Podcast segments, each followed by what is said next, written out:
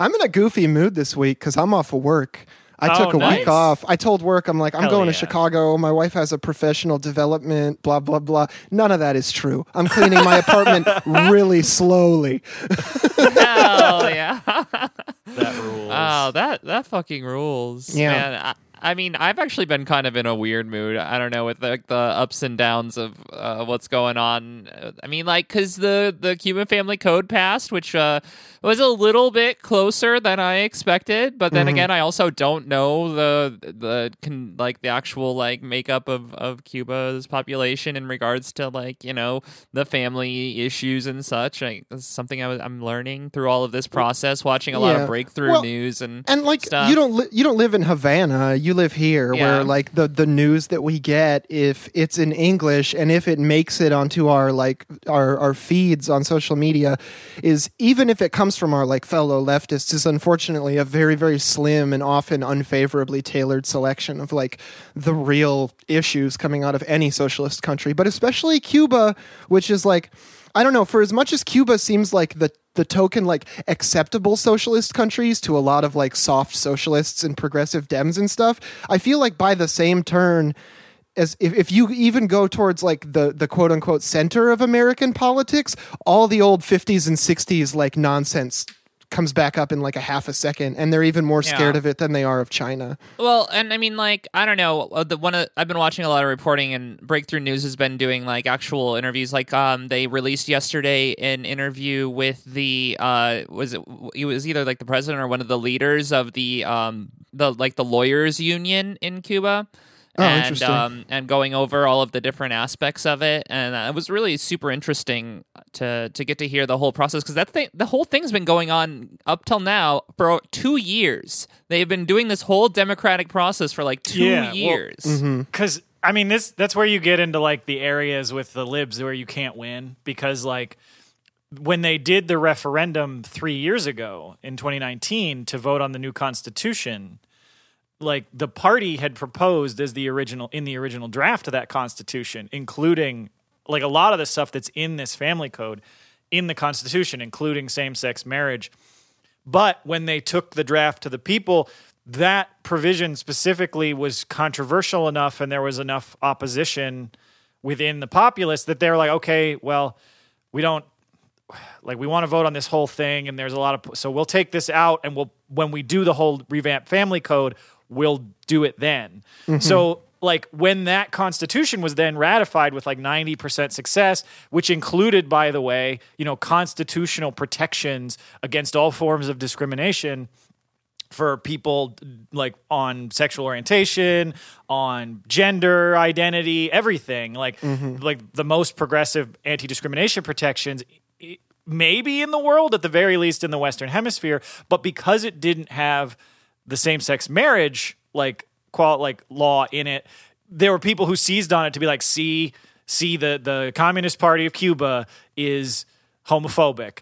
Yeah, well, because they listened to like because it's one of those things like they could have just theor- if they if Cuba was actually a dictatorship as people talk about it like mm-hmm. they could have just imposed their draft constitution on the country. And they didn't do that. And they went and had hundreds of thousands of meetings in the same way that then as you were talking about Lena for the past several years they've been holding meetings and consultations and comment periods. They got I think like 75,000 comments or something that they incorporated from all over the country. Well, and uh, I mean, a lot of the the media that I've seen, at least in the Western media, is like really fucking weird. Like, oh, can you believe that Cuba is voting on same sex marriage and and just like really like kind of patronizing style coverage, but then also like distilling the entire thing down just to gay marriage, as if like that's the Right, only so thing in the whole thing. When yeah, there's like over 400 articles in it or something like that. And there's also a really interesting phenomenon happening there where it's like I think if you're a, a, an American liberal and you're you're viewing this, you're like, well, uh, the the people couldn't have possibly like had trouble with this issue because the people are always more progressive than the government. You know, the popular opinion just comes from nowhere and is correct all of the time. And it's just like, what the fuck are you talking about? Like, yeah, a lot of things that the US government isn't willing to do are are common sense issues that are popularly supported by a broad swath of the population because we have a regressive state. If you have a progressive socialist state, it is often going to be a little bit out ahead of popular opinion Right. in terms of what's commonly considered progressive or good sense or, or you know, his, being on the right side of history, yada, yada, Yeah. yada. Well, and and so it, it just, it- there's a lot of cognitive dissonance when Americans Mm-hmm. try to understand Cuban politics. It reminds me of when Republicans were getting upset at unionists in Northern Ireland because they thought they were trade unionists. Oh yeah, yeah well and and i think that it also is kind of there's the ambiguity of like why did it take two years to do this is like because they were talking to people because there was they they are ahead it is it is a progressive like program that they mm-hmm. actually need to go and communicate with all of the people and because otherwise i think that at least it was in the interview that i watched they were a little worried that it wouldn't pass if they didn't go out and speak to everyone and get everyone's opinions on it Right? Well, because like it's like why did it take this long? Because Cuba's a democracy. Like they're not a fake democracy like Right. under capitalism.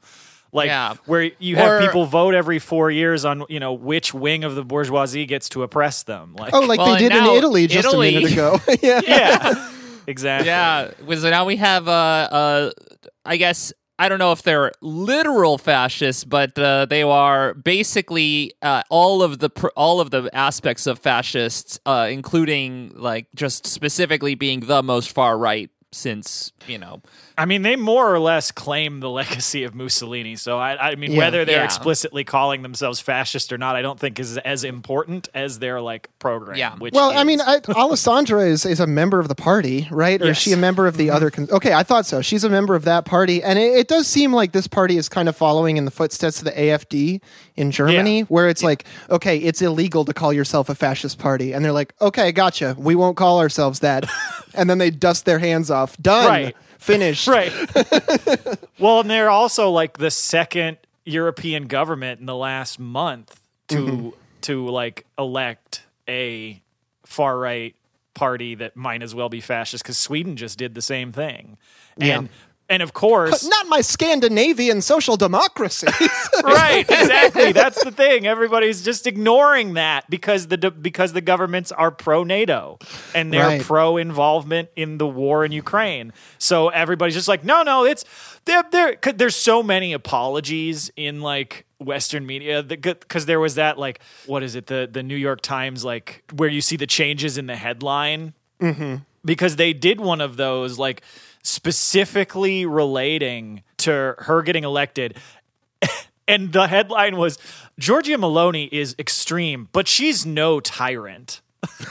like They're on what? The, they're on the side of democracy. They're not fascists. They support the Azov battalion. What Right. the fuck are you talking about? Like I mean that's like the real that's the real issue with the whole Russia Ukraine war is I mean all of the issues that we already know about, but also like conservative and fascist and regressive political parties around the world, especially in the quote unquote West, are using it as a springboard to just like tighten their control or establish their grip on various governments that until now were at least nominally kind of not exactly fascist.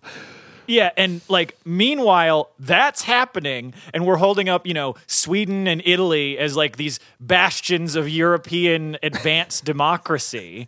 Meanwhile, you have Cuba out here going to the people, literally having. I think the number was eighty thousand town halls on that family code, and then you have like Western commenters trying to figure, okay, well we have to say this is bad, but we can't just come out and say it's bad because we're against gay marriage. People will get mad at us. So, how can we say this is bad? And so I saw this comment because you see people refer, I saw like the headline, I think it was in CNN, referring to this as a quote, unusual referendum. oh yeah like, what does that mean? And then so they they went and they got a quote from Human Rights Watch. We're talking about why the referendum was bad, saying, quote, the fact that they are asking people what they think about the rights of a minority shows they don't really understand how democracies work.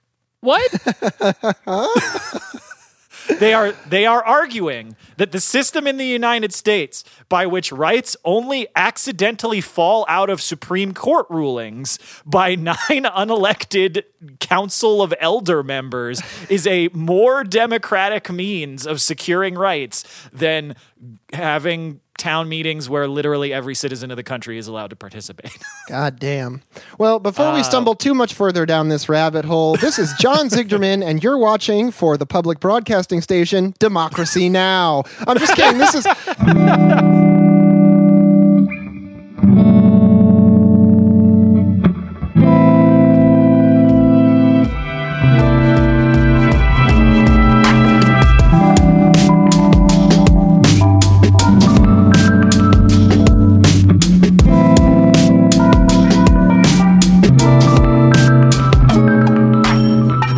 Stoppage, everybody, your favorite labor podcast. My name is John. I'm Dan. And I'm Lena. And we are your favorite socialist labor podcast. We're 100% listener supported, so thank you so much for the contributions you give us on Patreon. They go an incredibly long way towards supporting the show. If you're not in the Discord, get in there. It's free. I just had to get back in the Discord, and it was easy and free, so I can testify that it's not hard.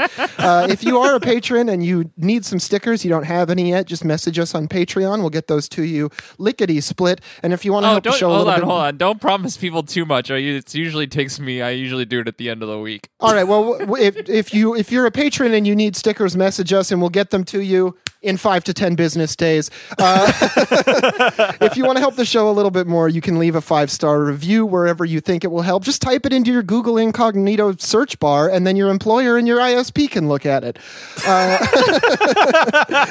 That's right.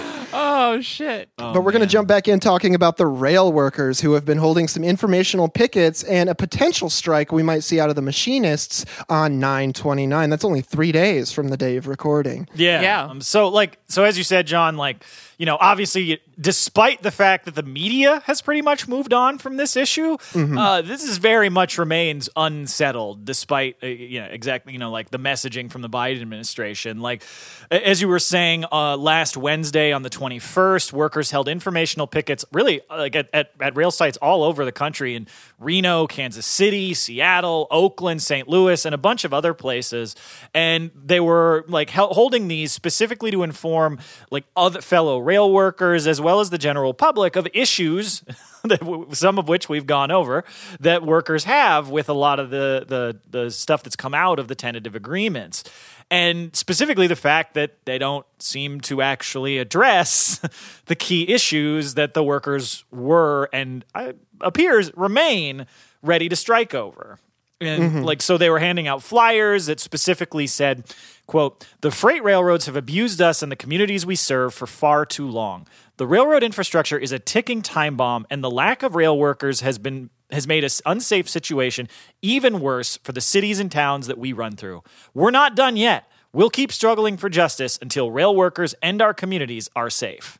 Yeah, and they do seem to be doing that despite like the incredible amount of, of time delays and roadblocks that have been thrown in their way. So the two biggest unions, BLET and Smart TD, which we've been primarily talking about up until this point, have both extended their cooling off periods in the face of this tentative agreement. But there are other unions who might be, you know, prepared to, to come out and do some actions much sooner. So the third largest rail union, the Brotherhood of Maintenance of Way employees, who we have mentioned in passing a couple of times, will be voting on this uh, TA in just a couple of weeks, with votes ending on October 11th. And if the BMWE workers reject this tentative agreement, a strike for them becomes an imminent possibility. And I got to say, way to go, Brotherhood of Maintenance of Way employees, for getting your votes ended by October 10th. That's a really tight little timeline uh, for Yeah. being the third largest rail union. Yeah, I mean, there are clearly political considerations that were taken into account for the two big ones for BLET and Smart TD. Uh, like, I- understand that there is a lot of legal work that had to be done from their lawyers to get everything, you know, in the right language to finalize the TA. But we're looking at like vote, like votes being finished for those two unions in November, maybe mm-hmm. even as far out as December. And that just, I'm like, this is to get this past the midterms. Like, that is Yeah. absolutely a big part of that. Because again, like, the Brotherhood of Maintenance of Way employees is a really big union. They're not quite as huge as those other two, but if they could get their votes out in a few weeks, I don't really see why the other two couldn't have. Uh, and I think when we get into the fact that there were political considerations in here, a lot of that comes into what's actually in these tentative agreements because we did finally get some more real concrete information about that over the past week. Specifically those the tentative agreement that was signed with those two biggest unions, we finally got some of the details on how these tentative agreements address the problem of sick days because of course as we've discussed, that was one of the single biggest issues that was pushing these workers towards having to strike. The fact that they, you know, pretty much couldn't take time off from work to go see the doctor without getting fired. And so now, you know, they negotiated this tentative agreement to try and resolve that. And it looks like a lot of the rumors that we heard about what was going to be in this deal were pretty much correct. But Yep. there's even more details that go along with it that make it even shittier. so, specifically, what these tentative agreements include as far as how to address uh, the issue of attendance policies is that it does provide workers with one additional paid personal day per year uh, and three unpaid sick days. Again, unpaid. And so if that's where we stopped, I would already say Bad deal. doesn't really seem like a great deal. like I would I, I would totally understand the the rail workers still being very mad and wanting to strike if that's all the information. But it's even worse than that because those unpaid sick days are heavily restricted. They have to be scheduled 30 days in advance. so if you get sick and have to go see the doctor, but it's not so bad that you have to go to the hospital, you either have to wait a month or go and risk still being docked attendance points and potentially fired. So, like, again, if you get I don't know, say COVID, but not so bad mm-hmm. that you get hospitalized and you need to go get a prescription for Paxlovid or something, this unpaid sick day doesn't do anything for you. And in addition, if the 30 day advance wasn't bad enough, you specifically have to schedule these appointments on Tuesday, Wednesday, or Thursday. Any other day is unacceptable. That's fucking So- deranged. Yeah, I mean, it's ridiculous. And uh, yeah, like that's supposed to be the way that they resolve the problem of these attendance policies. It's it's I'm- crazy. I'm a little surprised, uh, although maybe I'm not, uh, that these things can even become tentative agreements in the first place. I it really feels like there is a lot of weird pressure going on there, and uh, I don't know. But at least the workers themselves are are you know standing up to a lot of this bullshit. Yeah, and I mean, a big part of the problem, I think, is how many people there were at the table hashing this TA out. I mean, like, you had Sean O'Brien in there, and then you also had Joe Biden. So, I mean, like, no matter how militant you are as a labor leader, it's got to be pretty intimidating when the president of the country comes and sits down, or, or one of his representatives comes and sits down. So, I mean, I do think, unfortunately, the pressures of, like, liberal politics have have kind of gotten in here a lot especially when when like you said Dan it's like in what universe does scheduling an unpaid day off in the middle of the week only 30 days beforehand help you plan your life at all? Like even if you have like I, I guess if there's a wedding you have to go to but that doesn't even help you get to a funeral which is insane. And like so you have responses from the workers themselves. You have Michael Paul Lindsay who's a member of BLET in Idaho who told the New York Times he was very disappointed in the details of the TA saying that the 30-day time frame for scheduling doctor's visits was unacceptable and that the terms were unlikely to have a positive practical impact on workers which you can also read as uh, the details are unlikely to convince the workers to vote for this bullshit Exactly. Yeah. So like I mean, we it's it's so hard to predict because like as you were saying alluding to, there's so much political pressure on these workers to accept the TA because there there's that pressure from Congress of like if you don't accept this TA, we'll blame you for the strike, demonize you to the rest of the country and then try and impose this on you via like legal action. So Right. and maybe even Ronald Reagan you yeah, I mean, I, I don't think that would work, but they'll certainly threaten it. Um, Yeah. But- well, and I mean, as you kind of alluded to at the beginning of the segment, John, uh, the actual part, I mean, like, this is could end up being some sort of rolling strike. The actual ways that this mm-hmm. strike could manifest are, are really going to vary with the uh, machinists themselves having their cooling off period ending this Friday.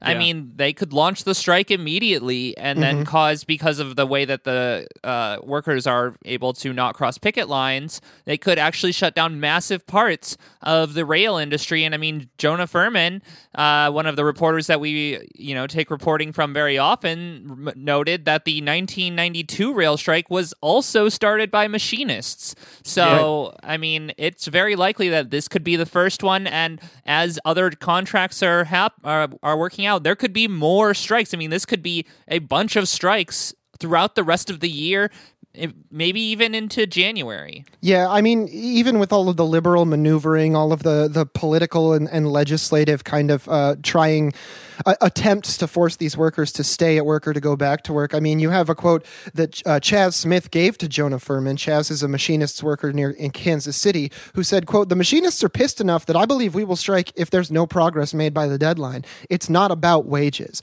which is like that's the real clear as a bell message that I'm hearing from these workers over and over and over again. Is that they're pissed that the media and the government and the employer are trying to make this about wages when everyone who works these jobs knows damn well it's absolutely not about wages. Yeah, absolutely. So, of course, you know, we will keep following this because this is going to remain a major topic uh, because the way this is structured, it really only takes one of these unions to strike to cause a massive disruption. Mm-hmm. And so we're we're definitely going to be sticking with this story over the next couple of months, but moving into sort of a bit of a, a lightning round for follow ups, just sort of check ins on a few issues that we've been covering for a while. Uh, we want to start out with some stuff going on at Amazon. So, several, it's now been several months since the union loss at the LDJ 5 facility it, at Amazon has in Staten Island, which is like more or less like in the same neighborhood across the street from like the JFK 8 facility. Uh, if we, you know, reported on that back at the time, if folks want the details on how that vote played out, there is an older episode where we discuss that. But so the there were many ULPs filed as a part of that voting process. And the NLRB has just now gotten around to issuing a complaint regarding that election, specifically aimed at one of Amazon's, you know, very common union busting tactics, which is an incredibly obvious violation of the NLRA, and yet partially due to low resources and partially due to it being an arm of the US government, it's taken months for the NLRB to process the fact that uh, Amazon's not allowed to just unilaterally tell workers that they can't post organizing uh, related materials on company uh, bulletin boards. Like we have, we've discussed that specific um, provision within the NLRA quite a bit. I mean, we just talked about a similar issue with Geico workers last week, which, of course, Geico responded to by simply removing all of the bulletin boards. Mm-hmm. But Amazon didn't do that. Uh, specifically what these incidents referred to is you had pro ALU workers going into the break room, which is again a non work area as defined by the NLRA, and posting, you know, union organizing flyers to the non work bulletin board, which is again concerted protected activity under the NLRA. But it is unfortunately taken a couple of months for the NLRA to get around to reviewing that complaint, and they have now finally looked at it and said, oh, yeah, the workers are right. Uh, they shouldn't have done that. They shouldn't have forced the workers to take the organizing stuff down. And so we're going to issue a complaint against Amazon to to tell them that they have to revise their management policy to make it clear that they don't prohibit specifically their policy around anti-solicitation, which is the excuse Amazon used for getting rid of the material.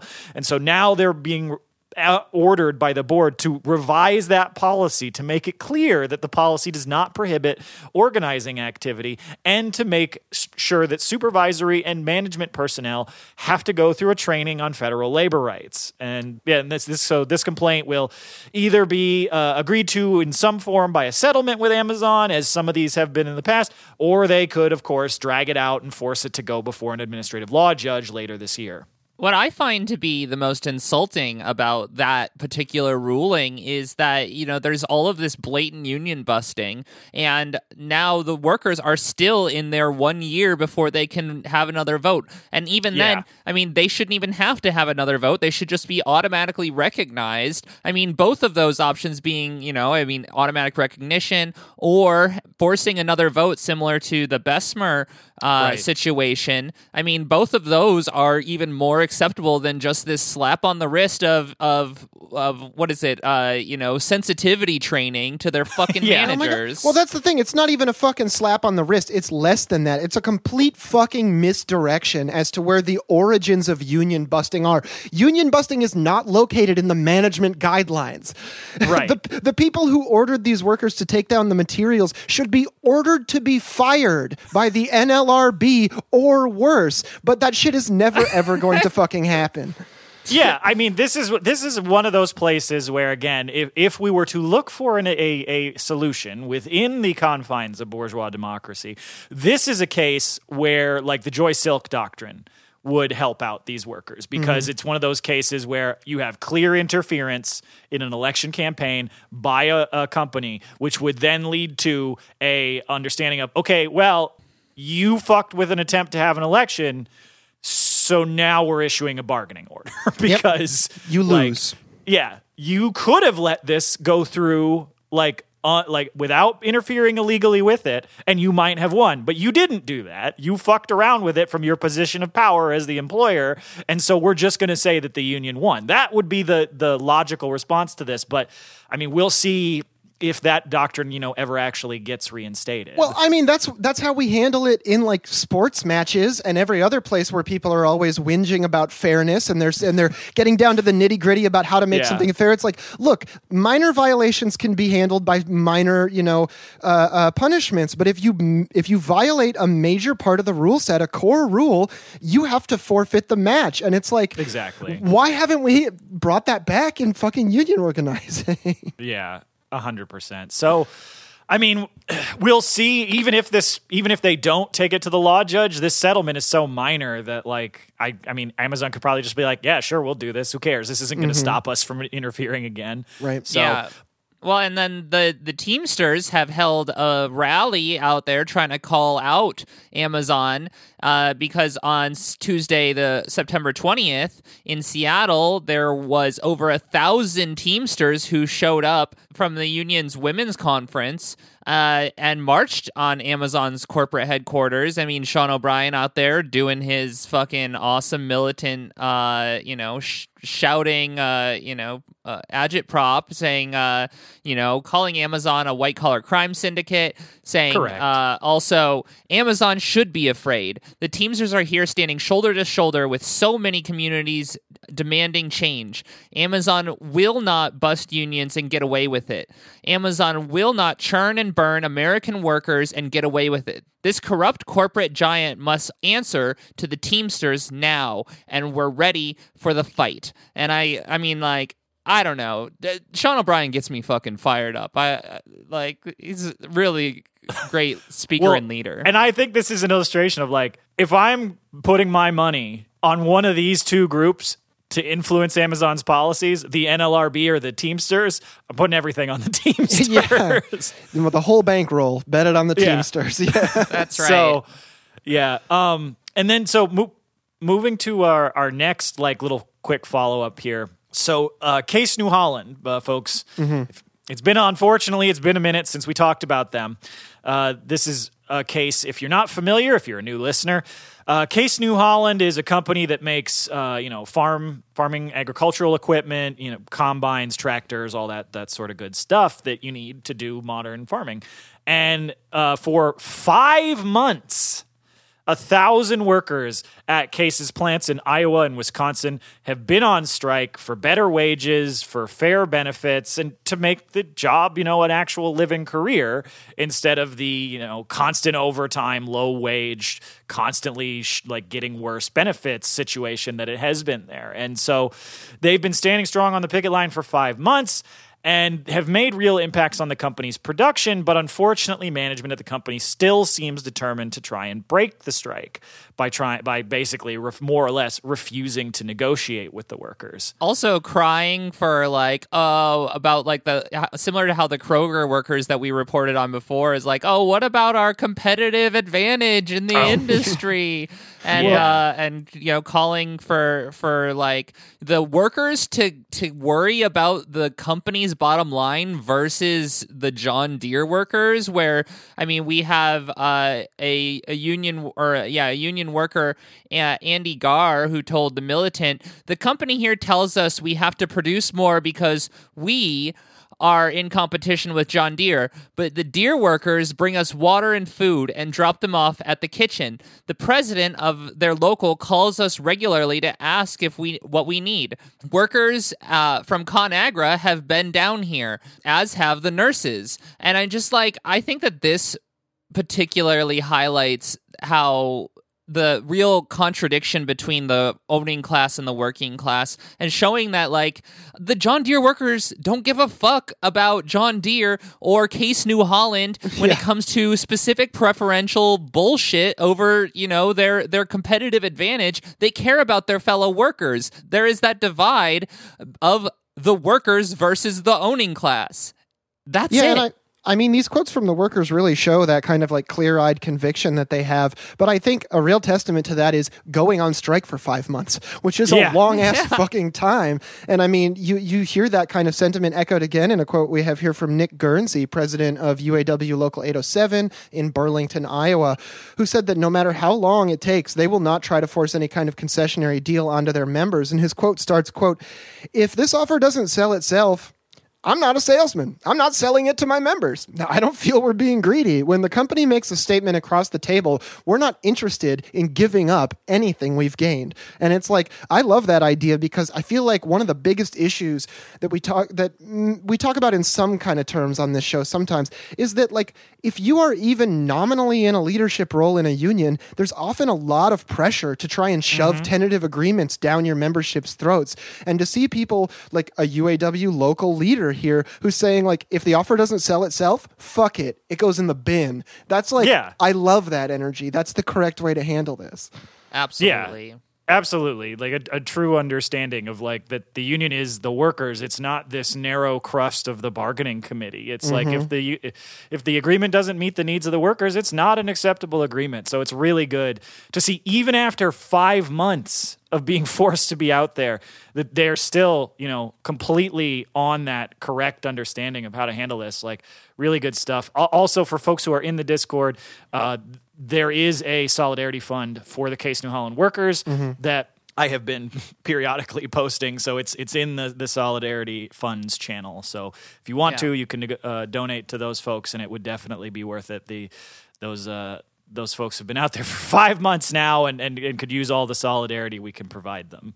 Yeah, absolutely. And then in another follow up, we've got a the UMWA workers who have been on strike for over a year and uh, we had covered how the company uh, Warrior Met had attempted to make the workers pay for unmined coal during the yeah. strike, and as much as as well as a bunch of other bullshit. Because originally the United Mine Workers of America had agreed to pay for certain destruction of, of property because they were trying to, you know, get away from that. I mean, like there's a minor debate on whether or not you know they should have just accepted that or not, but we're not here to kind of you know do that where it was more concerned about that huge increase from the around $400,000 fine to the $13 million fine which the yeah. NLRB had actually agreed to and has just decided to roll back from the nearly 14 million to down to 435,000. Yeah. Whew. So like we had talked about this at the time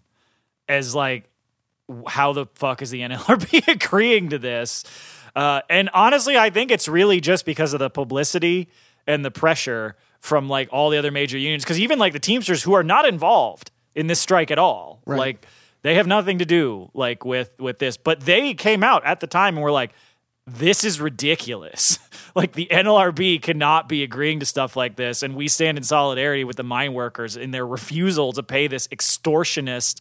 Like $13 million fine that they'd come up with, which was going to cover stuff like paying for the security guards who have been attacking the strikers. Like it was perverse. Yeah. Like, so I yeah, I mean you, you can get into arguments over whether they should have uh, made this agreement in the first place. I don't really think that's germane to anything, but I, it's very good to see that the pressure brought this back down to the four hundred thousand dollars. Which, if folks are wondering like what this is about, it's it's because basically the the company alleged that during picketing, workers had caused damage to company vehicles. And so they agreed to this settlement as a way to avoid like attempted criminal prosecution and, and constant cross examination of these workers and just said, look, whatever. How much is the damage the, that was supposedly done by our workers? And they gave them an estimate of $400,000. I said, fine. We're the we're the UMWA. We got we can pay that. That mm-hmm. and then they came back with this nonsense. So thankfully, it looks like the pressure has forced the NLRB to be like, okay, fine. We we won't we won't put this absolutely absurd deal on the table. We'll go back to what we originally agreed to. So that's that's definitely a, a good piece of news um, for some folks who have not, unfortunately, gotten a lot of good news over the last year and a half.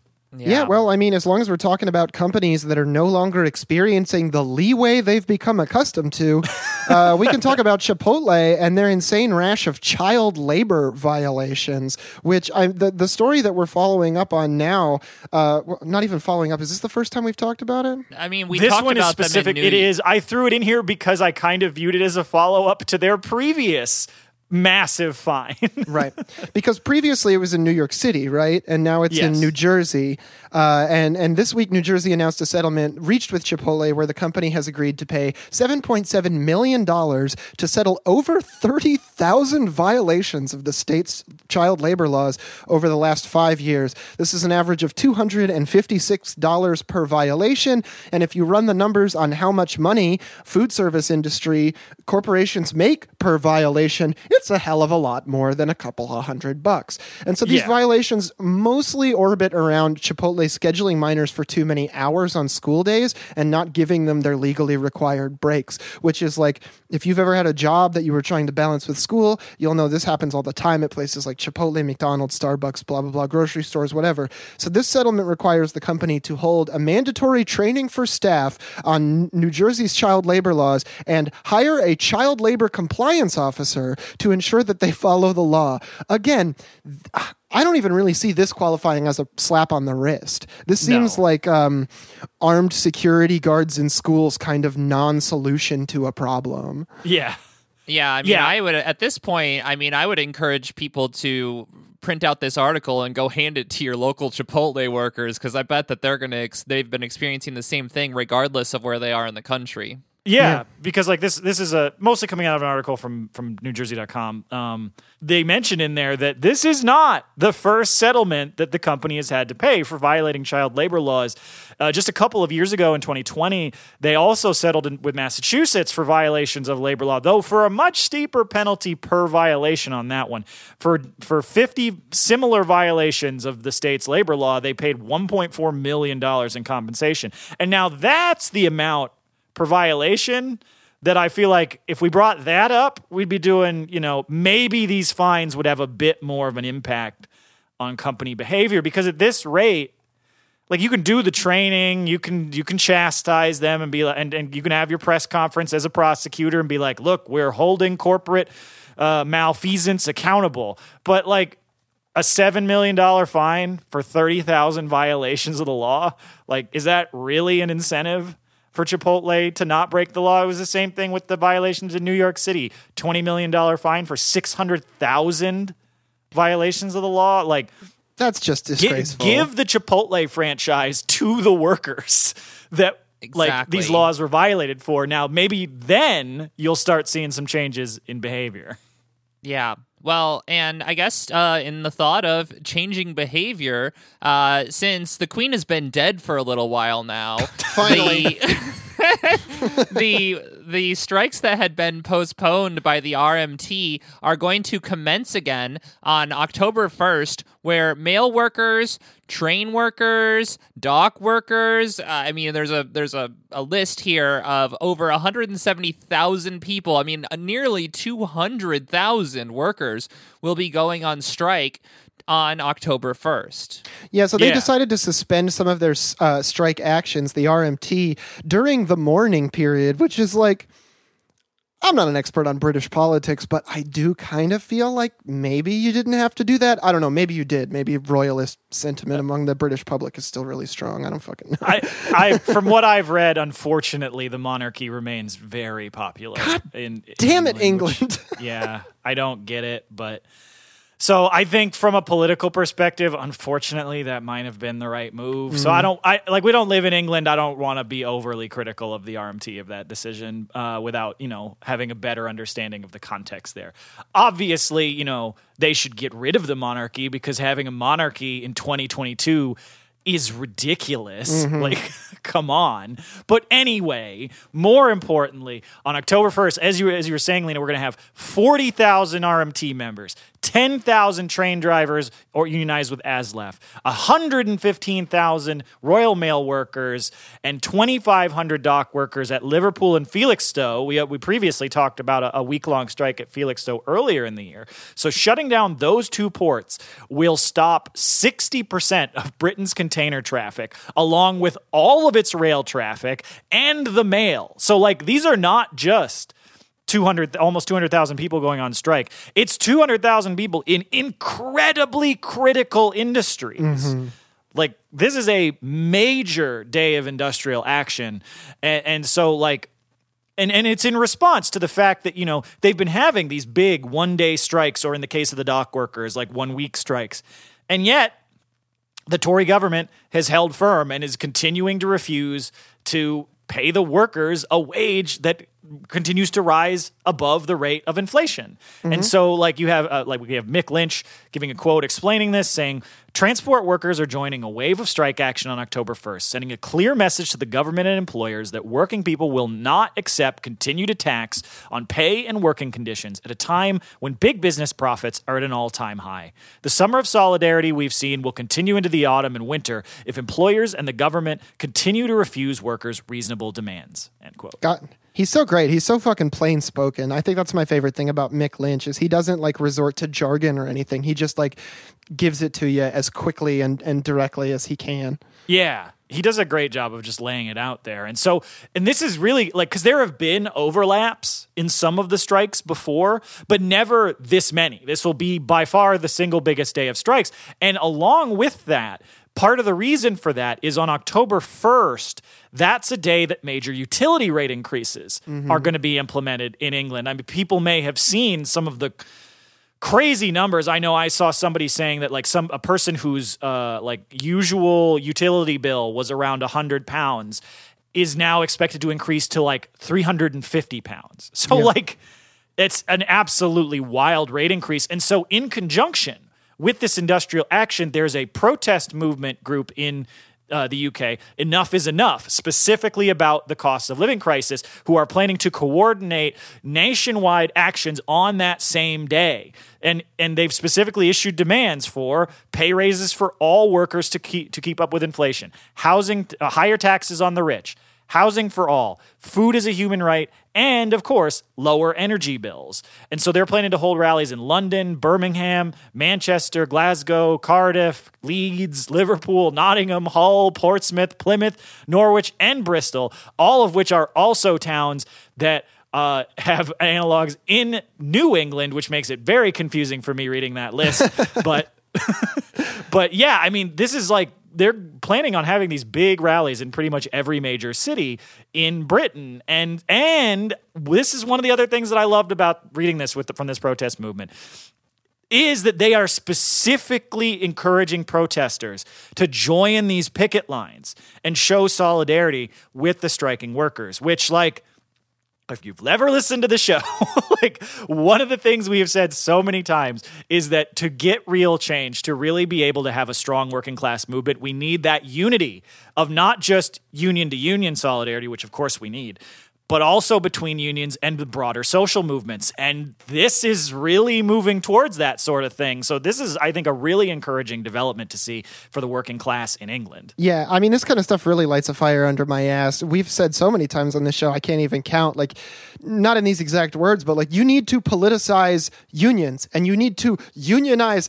politics. Maybe that's not the mm-hmm. best phrasing, but it works. And it's like to see this actually fucking happening. I, I, I two thoughts cross my mind, which is like, way to fucking go, you know, Britain. This is incredible. And also, how fucking bad have things gotten in Britain? My God.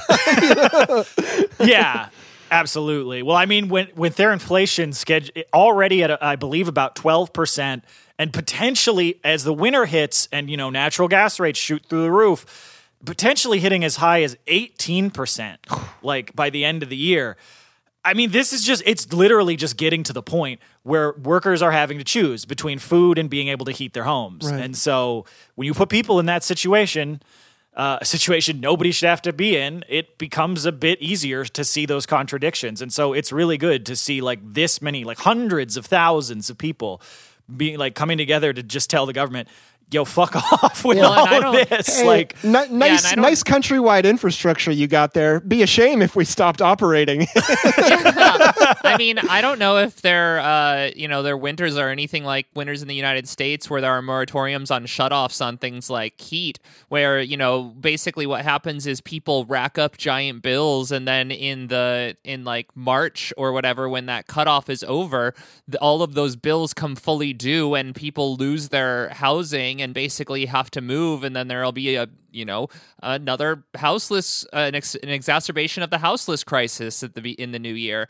i mean like these people have to win and and they Yeah, deserve well, to I- win and and it's the only option Absolutely. So, all solidarity with these workers and these protesters, really encouraged by this, and really looking forward to seeing the impact that this many people fighting for the same you know goals is going to have on October 1st. absolutely and then we're going to be moving to a huge strike that is happening it's currently happening right uh, Just started today. Yep. just started today at the San Francisco airport, where uh, thousand a thousand workers who basically work in all of the different food uh, stores. You know, whether they be they're basically all franchisees of, of all of the major Yeah. food places, whether it be like a Burger King or whatever bullshit. You know, they're they're all unionized with Unite here local two, and uh, they are making seventeen dollars an hour in San Francisco, where the MIT living wage calculator says that for a single worker with no kids in this area, it costs twenty five fifty per hour to survive and have a living wage. And these workers have not seen an improvement in their conditions, but also these workers have a little bit of a history of actually going on strike because they had previously gone on strike uh, in 2014 and uh, and had one major improvement. So I I don't think that these workers are very shy about showing and flexing their power. well, certainly not shy about it. I mean, they voted nearly unanimously, 99.7%, to uh, Yeah. authorize a strike in the future, all the way back in August. And uh, this is definitely fallout from the fact that these are workers at 82 shops and restaurants that have been trying to, to uh, bargain with the operators of the airport for over nine months and have received basically nothing from, from their corporate overlords. Yeah. And, and and that's the other thing. That's because that's one of the things with this strike. It's not as if this strike came out of nowhere or they like did this in a rush. As you were Right. saying, nine months of negotiation with no response. Then just uh, like about a week and a half ago, on September sixteenth, they held a big protest at the entrance to the airport where 41 people were arrested for sitting down in the roadway to block traffic. And I mean, and so like Breakthrough News was there on the ground interviewing workers, and one of them pretty much laid it out exactly what these workers are fighting over. Who, when they told Breakthrough, quote, they end up working 16 hours a day. It's really unfair for them. For me, as a single parent, I only get to see my son once a week. Jesus. And I just watched the movie, which I'm not going to spoil for for our movie time episode that's coming up later this week, and it really just just screams, uh, you know, this sort of exploitation. I I don't know. Um, I'm excited for that, but also uh, watching that last night, it was fucking heartrending. Yeah. Yeah. So so after you know these nine months of negotiations, trying to get the the companies to come to the table, and then the big protest like about 10 days ago still not getting the companies to come back then this morning they basically like look we tried we told you literally what we need to survive and you refused to listen so we have no other option. And so those thousand workers have now gone on strike as of this morning. And and yeah, Anand Singh, who's the president of Local 2, told uh, SF Gate the workers' compensation is currently not enough to live on. The employers have not moved nearly enough to get to the place where we can make a deal on a new contract, and that's why we've had to go down this road. End quote. So Yeah. I mean, Yeah. something that we hear all the time. And I do like SF Gate, but I think I like SF Gate Atlantis a little bit better. damn. Oh wow! That- all right. Well, nerds, enjoy enjoy your jokes. Uh, yes. All right. So in our next story, we are going to be talking about the uh, continuation of why I actually don't feel bad for small business owners. Yeah. This story is nuts. like, I, it, I, I, John, you and I were talking about this a little bit in the chat yesterday. It's like every every paragraph you got to in this story, which isn't actually that long, just gets crazier and crazier. Like, so this is about a business in Waterloo, Iowa, and this is from a story in the Iowa Capital Dispatch, where there is a lawsuit against this company, Powers Manufacturing Company, which makes athletic uniforms. They are being sued by a former HR department worker, actually, uh, Sabrina Martin, for the company's role in her losing her job and for the fact that the company was engaged in a bribery scheme to try and get rid of their union. Yeah, this is like super deranged. So, uh, according to a lawsuit that um, Sabrina Martin filed last July, the company's CFO, chief financial officer, actually directed her to tell specific workers that they would get raises if they got rid of their union, which is Local 431 of the UFCW. The company president, Grant Widener, also promised workers rewards if they helped decertify the union, and by the end of the year, they succeeded and got the union decertified. And basically nobody would have found out about this if it weren't for the fact that company management was sloppy and cut a lot of corners to save money. So in addition to illegally bribing these workers to get rid of their union, they also attempted to come up with ways to evade other labor laws at the same time. And so during a December holiday shutdown of the plant, Martin was told she would have to use vacation time or apply for unemployment. Like it's one thing when you start getting into like labor news and stuff and you're like wow that's a blatant violation wow that's a blatant violation they don't usually come six in a row one right after another within the span Yeah. of like a few weeks like unless Yeah. you're starbucks Well, yeah, that's true. Then they come in or just Chipotle, I guess. yeah that's Yeah. true too but yeah, so after being told that she would not be paid for the company's shutdown, when of course she had, doesn't have the option to come into work, she actually contacted the State Department of Labor, which honestly, I'm like, that's a step I don't know that a lot of people would know to do. So, like, good on her. Smart it's- move. and and probably a lot of uh, HR people would have been instructed specifically to never do. That's true. yeah, absolutely. Um, and she was told by the Department of Labor that it's in fact illegal for the company to deduct wages from salaried workers during a company wide shutdown.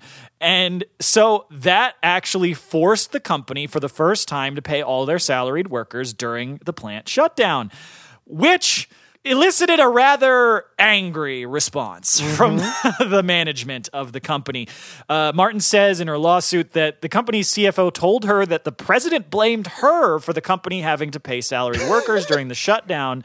He told her that the company was then considering either reclassifying all salaried employees as hourly, not having a shutdown in 2022, or just forcing salaried workers to work through the shutdown, all to avoid paying what is assuredly a pretty small staff of salaried workers, because this is not a big company. Right.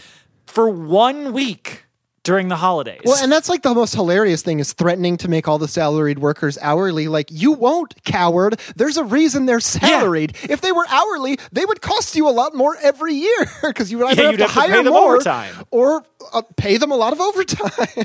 Yeah. And so this finally came to a head when the company CFO asked Sabrina Martin to confirm the accuracy of false statements that he planned to make regarding another lawsuit. So. this is just getting into the incredible management of this company uh, from another employee against the company for violating the fe- uh, the Family Medical Leave Act, and Martin refused to certify his lies as true. Uh, good because that would you know bringing make that would have made her party to the lawsuit. Um, and she then quit the next day after calling in sick. And just to add insult to injury, the company then claimed that she was in fact fired for not showing up to work. So doing the you can't quit, you're fired. like Yeah, I love So- getting rabbit seasoned, duck seasoned after dealing with Yeah. a bunch of labor violations. Which Yeah. I actually don't understand because, from the company's perspective, wouldn't they need to continue pay- paying for her unemployment then if she Yeah, was the- fired? Like, there's so, they're fucking what? This is Well, just that's the thing wild. I thought was so funny is it's is is that that means that it's pure malice. It's it's not like a, a thought out way to try and screw her over. It's literally just because they're like they don't want her to have the last word on her quitting. Right. So they're not only revealing that, yes, they are very evil, but also they are very dumb. yeah, no, exactly. Well, because that's the thing.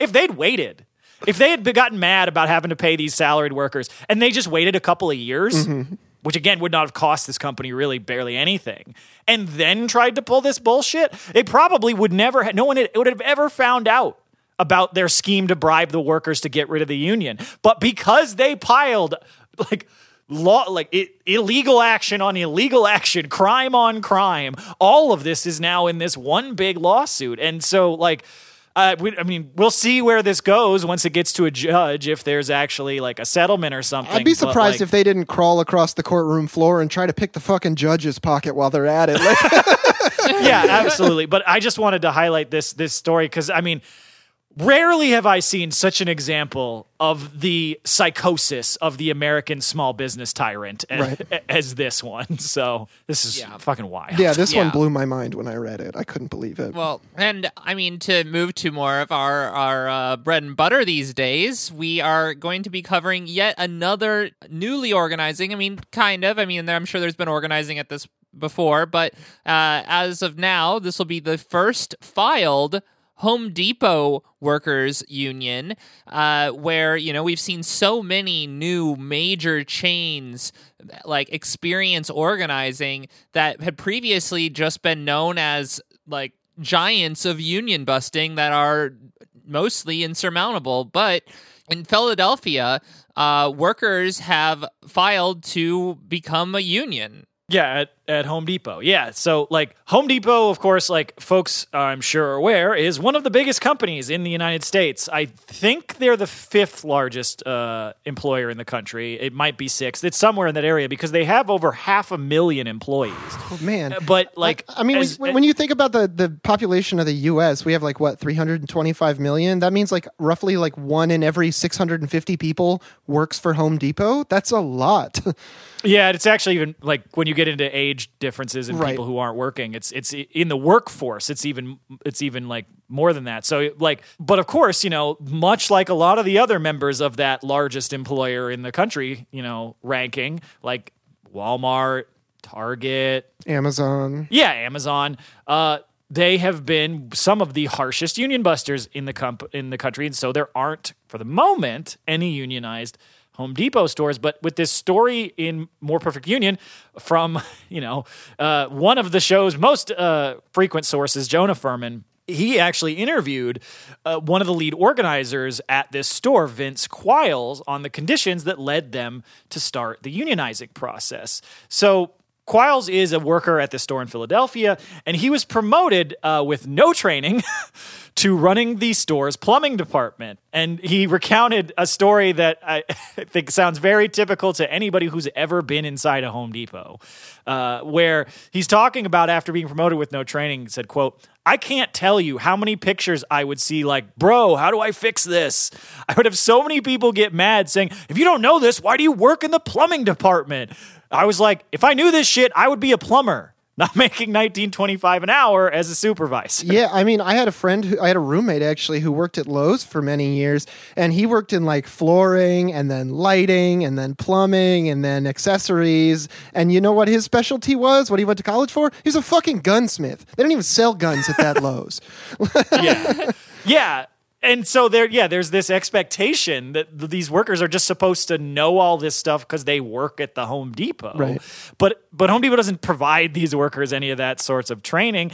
And also, of course, in addition to that, Home Depot pays its workers as little as they can get away with. Like at this store, the starting wage is only fourteen fifty an hour, which is less than Walmart. and and and he's like Vince Quiles in, in, in the report specifically talked about the fact that like there's a there is a Walmart in the same like like shopping area as this Home Depot, and people have left from the Home Depot to go work for Walmart. Mm-hmm. Which, if people are leaving your business to go work for Walmart, that is an indictment of the working conditions at your business because it's not as if working at Walmart is like a joyous place to be. Uh, So, I, I mean, he also points out that this is all coming at, of course, the same time that Home Depot is making money hand over fist. In 2021, Home Depot spent $15 billion on stock buybacks, which are, of course, that's just payments to stockholders. So that is just giving $15 billion to stockholders, in addition to the $7 billion they gave in investor dividends, all while the company saw massive, consistent turnover at all of their stores because they don't pay their workers anything, they don't train them, and they overwork the shit out of them. Well, and Yep. this store itself made $30 million in profits last year. Right. Well, Yeah. And, and we hear all the time from big corporations, little corporations, whatever, that like if you have an issue, if you're a worker and you have a problem with the way things are handled, you should just come and talk to us personally and we can resolve this one on one. Well, Quiles fucking tried that. He went and talked to management, even had a meeting with a regional vice president and suggested some ways that they could take some of the money and improve conditions at the store. He suggested getting powered machinery like forklifts to make moving heavy things around the store easier and less dangerous, to have translating for Spanish speaking customers, as well as normal everyday improvements like higher wages. And this went, as you may expect, exactly fucking nowhere. The store instead offered him a promotion to the management track, which, like, if you've ever watched a labor movie, that's always what they do. They're like, what if we Yep. just promoted you specifically, Mr. Identifies Problems? Uh, yes, exactly. But having like, you know, a couple of brain cells to rub together, Quiles turned it down, not wanting to abandon his coworkers. And he said, quote, if I move up, I'm basically just going to be fucking over the people that I'm cool with, that I go to work with every day, who talk to me about their families. And I'm supposed to look at these people in the eye when they ask for a raise and say the company can't afford it. I love that. What a great That quote. is a a really, really uh, kind of class consciousness that we don't always see, and uh, especially because when you know when you're offered a bunch of money and you've been fucking working for 925 or 1925 uh you know it can be a little uh appealing but you know the work conditions themselves make the difference here. I mean when you have workers that you care about co-workers that you care about you don't want to abandon them and obviously this guy knows what he's uh, he knows that kind of shit. Yeah, absolutely. And he specifically cites the examples, uh, the example of Chris Smalls and the ALU, inspiring him to reach out to the NLRB and, and find out how to organize his store.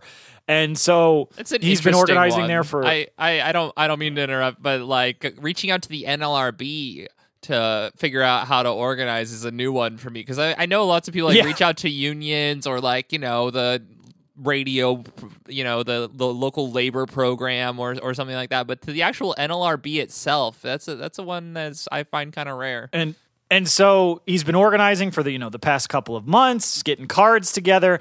Uh, a few weeks ago, the company found out about the organizing drive and, of course, immediately spun into action, deploying a union busting campaign. They sent out employee surveys promising improvements, which that might be a ULP, uh, depending on how it was written. Uh, although they probably use their lawyers to get around that. Um, They brought in extra managers. It's very that's the Starbucks move. Uh, started holding captive audience meetings, the, the Littler Mendelson Classic, uh, and conducting one on ones to try and convince workers that the union would not help them. Oh, bingo! I just filled out my uh, union busting bingo card. I got a diagonal line. yeah, I, I know. It's it's it's it's everything we see from the playbook that everybody rolls out. And Home Depot has long been considered one of the most anti-union companies in the United States, which is, you know, that's a that's a competitive uh, you know, field to be in. Uh, and then so there was a, a story I was looking at that it was uh, leaked last year where an employee actually just on TikTok leaked a video of this un- anti-union training that he was required to take. And in it it's got it's it reminded me so much of the stuff that we saw from Target uh, with the anti-union training that they force workers to sit through. It's got all the all the hits claiming workers don't know what they're signing if they sign a union card it third parties the union that they're this evil outside organization it, it fear mongers about oh they could charge you hundreds of dollars a year in dues and and they also and this it was funny watching it because you could tell that they clearly like ran this by their lawyers because there's nothing in there that's explicitly against the NLRA, but there's a lot that's very implicitly against it because the the the training heavily implies that union organizers will just brazenly lie to workers about everything. It's like mm-hmm. they'll they'll promise you stuff they might not be able to deliver. Which I'm like, I don't know. Every time we see stuff from like union organizers, I'm like, oh, they seem like they're pretty much just telling folks how it is, and it's the company that is lying to the workers, uh, essentially hundred percent of the time. Yeah.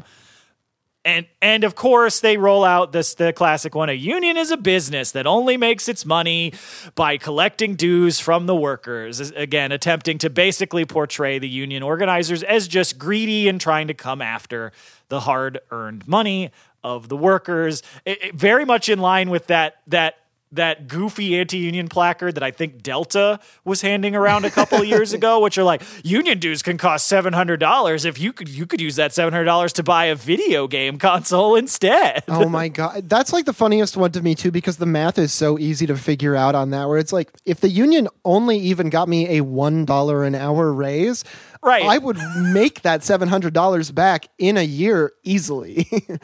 yeah, yeah. I mean, it's it's ridiculous, and so. Despite these attacks, you know the organizers, the Home Depot in Philly, are optimistic that they will not work uh, on. And actually, it's funny they've already moved into the giving out new benefits phase of the union busting campaign because uh, on Friday the twenty third, Quiles posted uh, on Twitter that suddenly workers at his store had been given an extra forty hours of sick time that weren't there before the union drive. And so Quiles also explained in that article uh, how people have been responding, saying, quote, now it's funny. Corporate's walking around the store and talking to people and they think they're doing something, but it's backfiring.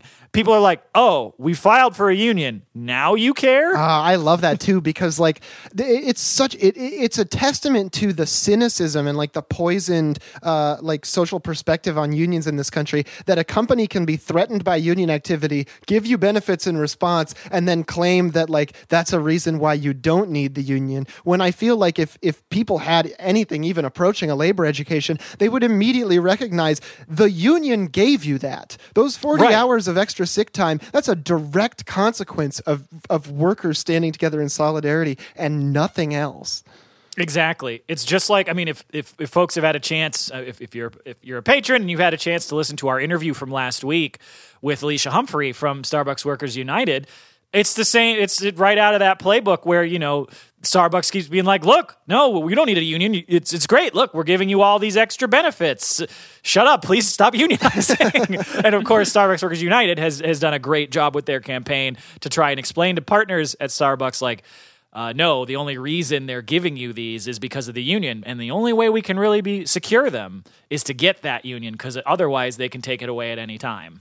And speaking of Starbucks, oh we always are uh, Let's let's uh, start off with uh, some of the firings of pro union workers that they have just continued to do this week. So on Monday, September 19th, they fired a member of the Lakewood Crossing Starbucks organizing committee in Washington after this worker returned from maternity leave. She was told by management that if she could not provide weekend availability, she would be fired. Of course, unable to secure that kind of childcare on the weekends for her two children, she was forced out of the country, uh, out of the company, which is like that's one of the worst ones when they get you on fucking parental leave and they're like, "Oh, you need to take care of your kids, say goodbye to your job." Like that's really fucking horrible.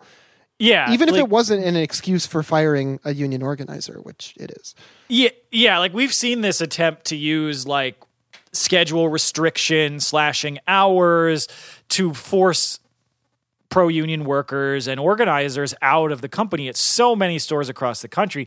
But th- yeah, this one just seems like to have that extra level of cruelty to it uh, where like oh, I know what we can exploit. You have kids. That's a weakness we can target because that's exactly how these, you know, how the company is looking at this. They're like, this is a way we can force you out of the company by attacking the fact that you have to take care of your kids. And I mean, it's it's one of these. This is yet another one of those examples. Like we've talked about when people talk about oh the the Great Resignation with people quitting their jobs. Like a huge percentage of that is workers having to leave their job because there is no universal childcare in this country and paying for childcare is often more expensive than the wages you're getting being at work so it's it, this is another way that that like the privatization of social reproduction in this country feeds the ability of corporations to then hold that over workers and use it as a form of labor discipline. It's like yet another like it's it's just the myriad ways in which our neoliberal system uh, attacks workers and and really makes it easier for companies to do this sort of extortionist practice. Absolutely. Yeah. And so, uh, but you know, despite that, and we've got a uh, we have a support fund for this worker who was fired. I will make sure to definitely put that in the show notes. I am sure she could use all the donations that anybody can provide. We definitely encourage that. Uh, but of course, despite the constant attacks, the firings, all of the various forms of retaliation, workers have continued fighting back against the company's campaign of union busting. So, at the Wake Forest and Six Forks store in Raleigh, North Carolina, where a union election vote went against the union earlier this year, do that, and then that vote was thrown out due to flagrant company interference. Which, can, again, considering how much companies are able to get away with without elections being thrown out that gives you the level of interference that Starbucks was going for there. So, you know, again, these workers are unfortunately in limbo, but the workers who had been organizing have not they didn't just you know stop doing anything so five workers went on strike at this store last week specifically protesting harsh retaliation by management against union supporters including write-ups for false pretenses against union organizers Yeah. so Oh, they just don't stop this bullshit, do they? No, it seems like write ups and firings under false pretenses against union organizers seems to be like their number one tactic at this point, especially at stores that are giving them uh, either legal trouble or, or just seem to be uh, extremely successful in their efforts for one reason or, or another.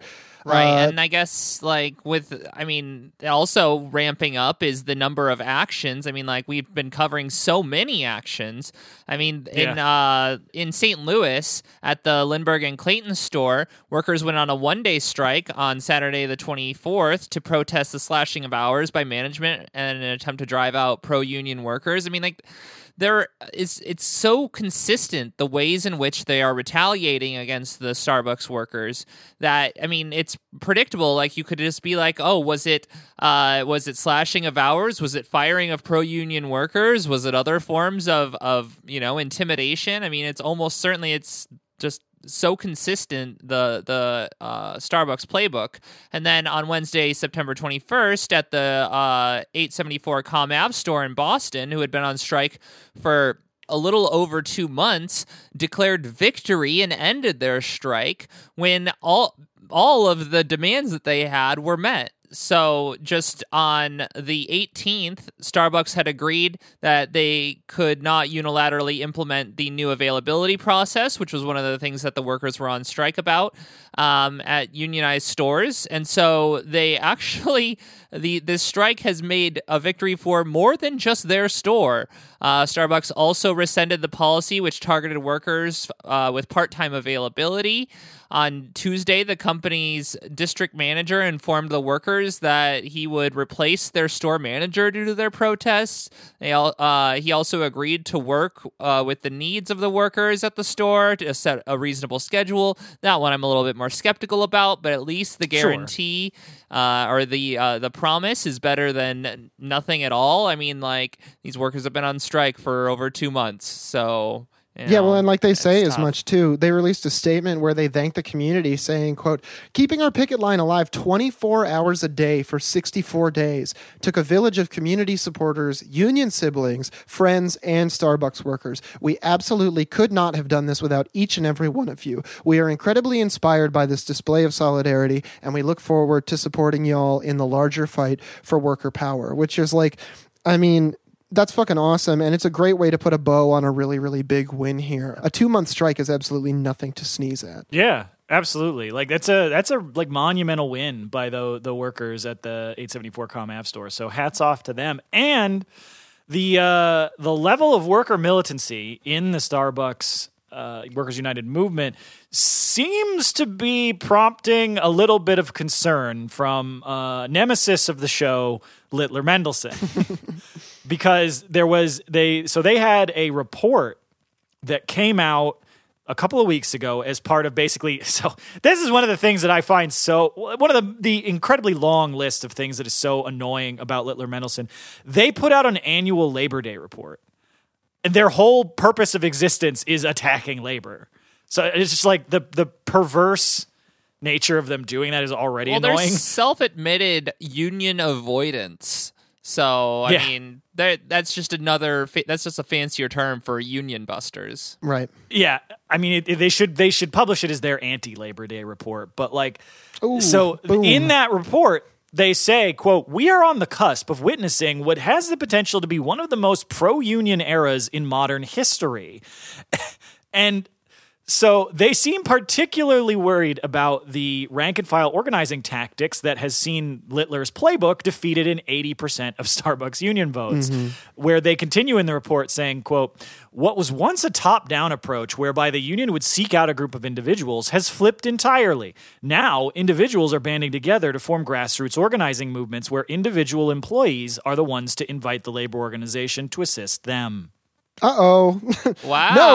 no, don't who do talks that. about that. Wow! Who, who? I'm really glad that that uh, that we're seeing this sort of organizing. It's uh, it's almost like it's one of the major things that we try to push here. oh no Well, I- not the top down structure anything but getting rid of the top down structure Yeah, I, it's just one of those things. I'm like, uh, it's like work stoppage. Yeah, workers are doing rank and file organizing. Littler Mendelson. Oh no, workers are doing rank and file organizing. well there's a part of me that, that thinks littler mendelson is like upset about this in a way but then there's another part of me that realizes they're just so cynical that they're like we're going to get so much business the more Oh, unions that happen the more busting they need so it doesn't matter if it's hard or if we fail we get paid either way yeah, yeah. I mean, that's one of the the beauties of being mercenaries for the ruling class is you know they're always going to be able to pay you. right yeah, well, and I mean, like, even if they are, because this is not a private, you know, list, uh, you know, article Right. that they put out. This is literally on, on I think it's on their website, uh, either that or some other publication that they have out. But I mean, like, they're not shy about this. They actually are doing this to basically scare capital to be like, you need more of our our work. Yeah, absolutely. But one thing that was also I that we just found out about this Friday, Starbucks actually finally sent out requests to each union store to set up a time for bargaining meetings. Only, you know, about a year after the union drive started. uh, up to this point, only three of the unionized stores, which is again over 200, uh, have held their first bargaining session. So, uh, like, the only reason this is happening, because they basically sent out emails to all the stores saying, hey, uh, you guys keep talking about bargaining. We should probably set up a time for that. Um, And the only reason this is happening is because of the nationwide pressure put on them. They would have been more than happy to never hold these. And I mean, of course, we have to remain very skeptical on whether they're just going to hold one meeting and then say, see, we're bargaining in good faith. We held a meeting, one meeting Right. ever. We never agreed to on anything. But that's why, you know, all these strikes, all this community pressure, doing things like signing the no contract, no coffee pledge, like supporting your local unionizing Starbucks, going to a sip in, or just, you know, ordering a, a, a drink that has, you know, your name is Union Strong or Union Yes on it. Or like, we got to keep doing this stuff because the only way we're going to be able to actually get a, a national contract for all these Starbucks workers is sustained pressure from both the workers themselves and from the broader community. So, really good to see that they've already been forced to do this. And of course, uh, you know, it wouldn't be another week without some more Starbucks Workers United victories. Just a couple this week, but it did push them to another nice round number. So over the past week, I've, I was able to find two union victories for Starbucks. You had first uh, a very small Starbucks. Uh, work, workers at the Crossgates Mall location in Albany, New York, voted four to one in favor of joining the union, and then workers at the Shepherd and Herald store in Houston voted 11 to 3 in favor of the union, which gives Houston their first unionized store in the city and brings the movement as a whole up to 240 unionized stores across the country. That is a The nice fact round that- number. Yeah, the fact that there are only five people who voted in that election make me think that there are actually only like maybe seven eligible workers, and that that Yeah. store is only open like what eight hours a day because with seven workers you would need at least two or three workers per day, and I mean, like that that place must be immensely overworked. I mean, Like, yeah, oh, for sure. I, I'm I'm almost surprised it's not a licensed store. It seems like, I'll- especially because it's in a mall, a lot of stores like that, Starbucks will just license out and have the mall operate it. But in any case, I'm glad they're a corporate store because it allows them to join uh, in, in this in this movement. I, I think the situation for licensed store employees is that like if you're in a Target, you have to unionize with the other workers at the Target, which can get kind of tricky. Usually, yeah, so it's difficult. I bet you could get around that. I mean, like the the union itself classifies itself as you know who the workers are. I mean, you. I, I think I think that technically there's a way around that. It might there, just there be might hard. be, but the the NLRB would probably give make you jump through a lot of fucking weird ass hoops. uh-huh. Yeah. Yeah. But change anyway, I mean, besides lot. you know labor law speculation, let's do Right, right. our our our labor image speculation in the meme review. That's right. Yeah. so this first one I thought was very funny, although I guess it, it, it brought up some uh, some bad memories from working at Starbucks for for Oh, Lena. it's not just Starbucks. It is it is ever like so many places that I've worked. But you can do the image description, and then I'll complain. so this is just a, basically a screen grab from a TikTok. And it's a guy just standing in his own kitchen pouring himself some coffee. Caption: Walking around my house like, who the fuck closed last night? yeah, and uh, like I don't know. I just the I think it's cute. I guess the thing that I just as someone who consistently gets fucked with closing shifts despite not being a person who does well in closing shifts uh mostly because i'm better at getting up and starting working and then you know using my later time of the day to to you know work on my other self-improvement projects or whatever uh the amount of times that i personally have been blamed for a bad close are uncountable like eh, and it was not my fault I was understaffed every single time. I feel Like, that every day when I wake up in my house, I'm like, damn, I could use like two more employees. Like, yeah. No, so I just when it when people talk about like, oh, who the fuck closed last night? I'm like, it was probably me, and it was probably just me and one other person, and we needed six people. no, I feel that for sure. Well, speaking of things that I feel for sure, uh, this next one is just a photo of some of a defaced ad that it looks like someone took a photo of from a bus or a subway car, and it says uh, it- it's like the the corp- very corporate art style of a person sitting on the computer and a person walking up to them waving. It says Envoy, make your workplace work better, and then someone's just sharpied in at the end, go on strike. That's how you Yeah, make your now- workplace better. It's true. This is some very high quality vandalism. Yeah. I, I, I, I appreciate vandalism that has a specific social goal as its endpoint. Definitely took it to the right level on this one. That's right. Yeah, well, and then to go to the things that I can very much so relate to in relation to, you know, kind of to my complaints of the first meme, uh, we've got uh, a real reminder for you folks out there, and I'm sure that you get this all the time. Maybe there are even some jokes passed around. It's not funny. It's not funny. That we have this reminder here to lift with your knees and not with your back, and we have this really great model here of the Scream character lifting a dead body, bending over with lifting with their back, not good. Then we have another one with them lifting with their legs, back straight. Perfect. This is how we do it, folks. It's spooky season, and so we lift with our legs. Yeah, we're not make, we're not here to make light of this. You're laughing. I have sciatica, and you're laughing. Remember, folks, your company will find any way they possibly can to get out of paying for any care you need if you injure yourself at work. Mm-hmm. So it's in your own best interest to keep yourself from hurting yourself. That's right. and uh, then we move on to a classic. I can't even see uh, his name on there. It is Teenage Stepdad, but I knew who it was right away uh, because this this high level of unironic graphic design is my passion. Only comes from one source. Uh, and so this is like a 1980s magazine cover looking meme, Yeah. and it says uh, in big keyboard buttons at the top, fuck work. and then the little the little banner's like, is this it? Is this life? I'd rather focus exclusively on existing, loafing, vibing, volume 420, number 69. Will Hell not be checking fucking. And then they're doing the two color headline thing. Emails today. God damn, I love doing stupid bullshit for zero money. And then it's got a little computer screen that says, please choose one make money or die. You- I like that even in the like little barcode, he put in a thing that says, "Whoever invented money can fuck off." There's a little 69 on that one, too. It's pretty nice. yeah, gotta love it. I mean, that is something I think that we can really point to. One of the biggest problems with capitalist society is its antagonism towards loafing. Yeah. It's true. And I'm- loitering. My, my vibe, yeah, my vibing level gets like so immense, and I mean, without you know labor struggle, I will just be forced to not vibe as much. That's right. yeah.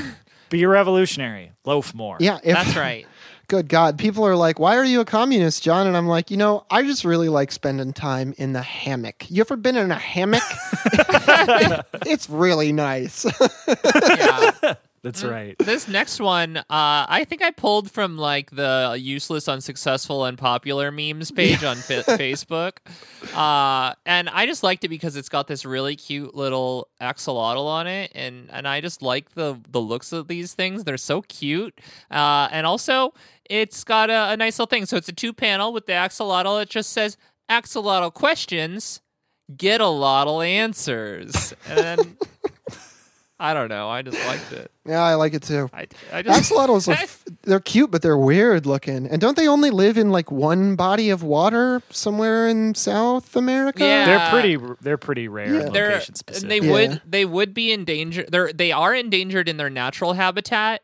Um, but they also are very popular pets, and so technically they are not endangered for that reason. But I don't think that that's a very good reason to not have them on the endangered species list. No, yeah, I think saying they're not endangered because we domesticated most of the living ones is kind of a cop out. Uh, yeah. Well, with that, we will wrap the episode. We want to thank you all for listening. And if you want to support the show, you can do so at patreon.com slash workstoppage. Give us $5 a month and get access to all of our awesome overtime sh- episodes, the interviews that we did. And, uh, I mean, just all sorts of other things you can it'll give you the ability to message us for stickers which i will get out sometime soon. We have received your messages. Uh, and then jump in the discord. And uh, i don't know if you want to if you're trying to figure out where to see like if you have different places you want to check out our stuff you can get all of the links to our social media page on our website at workstoppagepod.com you can follow john at facebook villain Follow the pod at Work Stoppage Pod. Listen to Beep Beep Lettuce. Listen to Red Game Table. And as always, labor peace is not in our interest, and solidarity forever. Solidarity, everyone. Solidarity, everybody.